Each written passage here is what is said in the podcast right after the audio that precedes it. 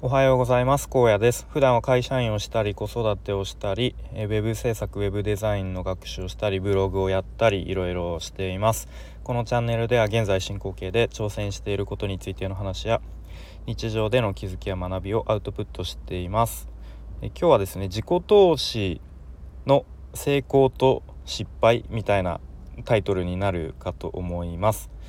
えっ、ー、とまあ自己投資という言葉について、まあ、どう考えるかみたいな話ですね。はい、で、まあ、僕がよく好きで聞いているマコーナリ社長という、まあ、YouTuber であり、えーとまあ、起業家の方ですねの、まあ、音声配信の中で、まあ、この自己投資についてあのテーマとして話されていて、まあ、すごく興味深かったのでで、まあ、僕自身いろいろ考えさせられたので、まあ、そんな話をしていきたいと思います。で、まあ、そのマコナリ社長の結論としては自己投資に結果を求めるなということですね。はいまあ、具体的にどういうことかっていうと、まあ、自己投資っていうとなんかこうスクールに通うとかあとはセミナーに参加するとか、まあ、とはなんかこう商材を買うとかなんかそういう、まあ、お金を使うことをイメージ、えー、しがちかと思いますけれどもまあお金よりもまずは時間を費やすこと時間を投下することだと、えー、思っているそうですね。はいでまあそもそも多くの人っていうのは、まあ、最初からいきなりお金があるわけではないですよね。はいまあ、ただ時間もそんなにないですよね。やっぱりあの仕事とか、まあ、あとは家の家事育児とか忙しいし、まあ、夜もやっぱりいろんなこう娯楽のコンテンツがあるのでなかなか時間がないので、まやっぱり何か捨てないと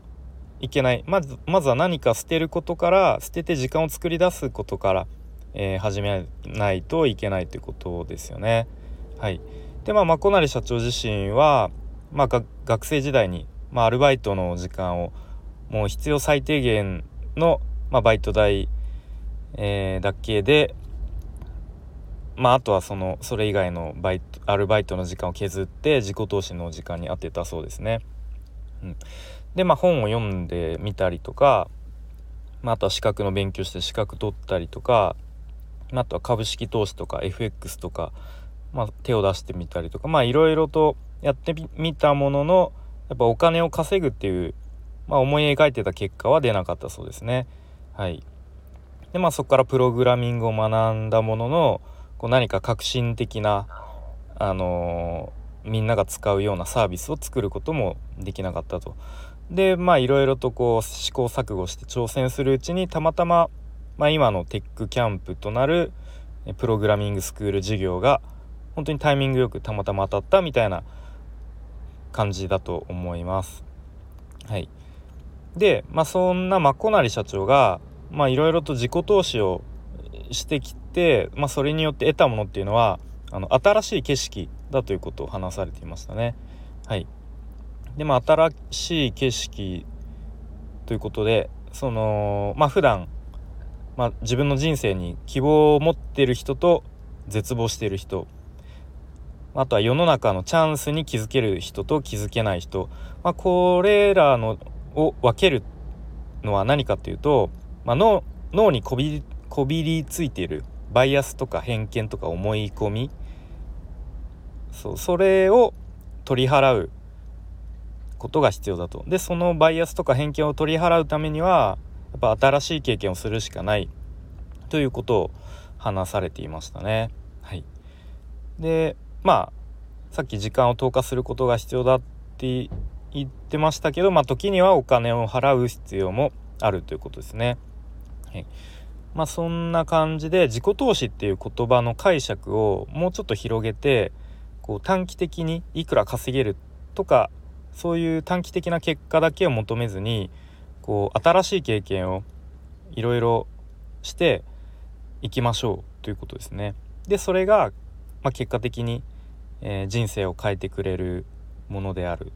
という、まあ、そんな話をされていました。はい、でまあ、僕自身も思うのは確かに世の中に溢れてる情報とか、まあ、広告とかって本当短期的に結果が出るかどうかっていうところにすごくあの意識が向いてしまってますよね。うん、まあ最近よく見るのは、まあ、例えば未経験から3ヶ月でプロのウェブデザイナーになれる誰でも在宅で隙間時間で、えー、月10万円稼げますみたいなとか時々、まあ、SNS の広告で出てきますが、うん。まあ、やっぱりそういう広告が出るっていうのはことはあのみんなこう根源にあるのは楽に稼げるようになりたい、うん、在宅ワークで、えー、まあ、ちょっと3ヶ月ぐらい勉強して稼げるようになりたいみたいな、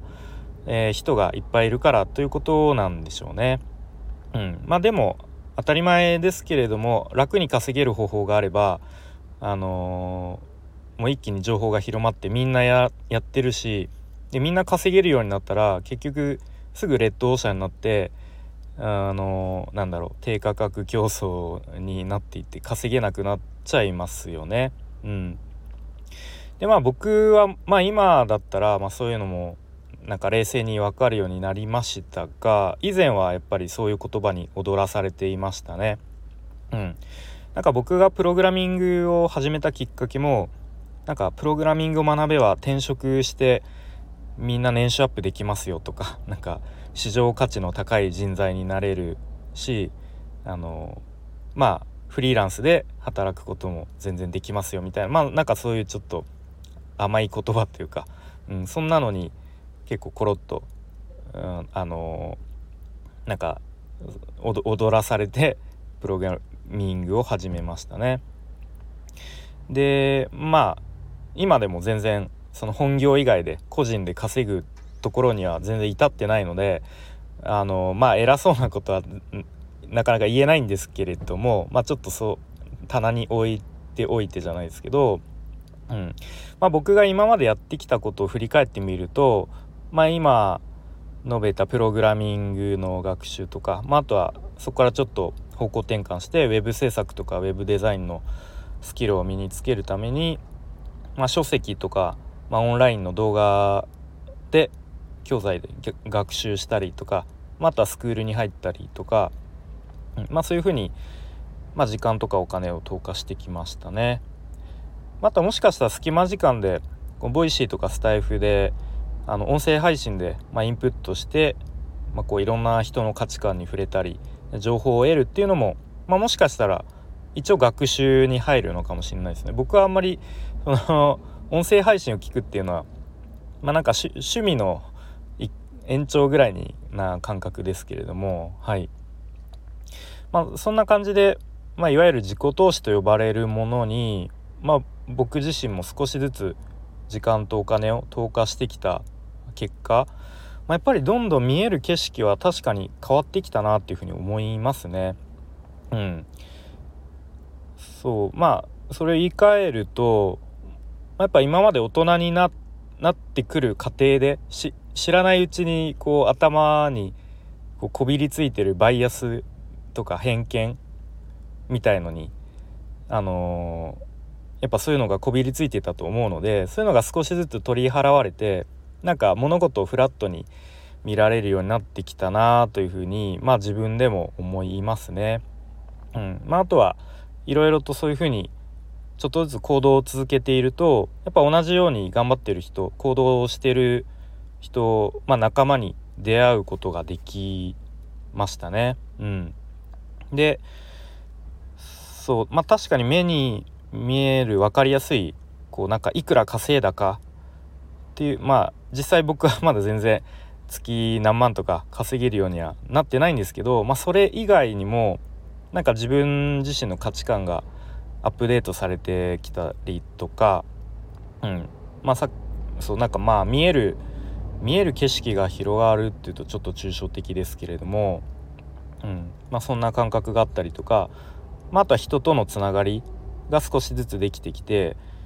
まあこういう言い方どどうかなと思うんですけど、まあ、社会的資本っていうんですかね、まあ、そういうのが増えてきたなというふうに思いますね。まあ、これらも、うん、その自己投資をすることで得られてきたのかなというふうに思いました。はいということでまあなんかついついこう短期的な結果を求めて、まあ、自己投資これをやったらあのちゃんと稼げるんだろうかとかこうちゃんとなんかリターンは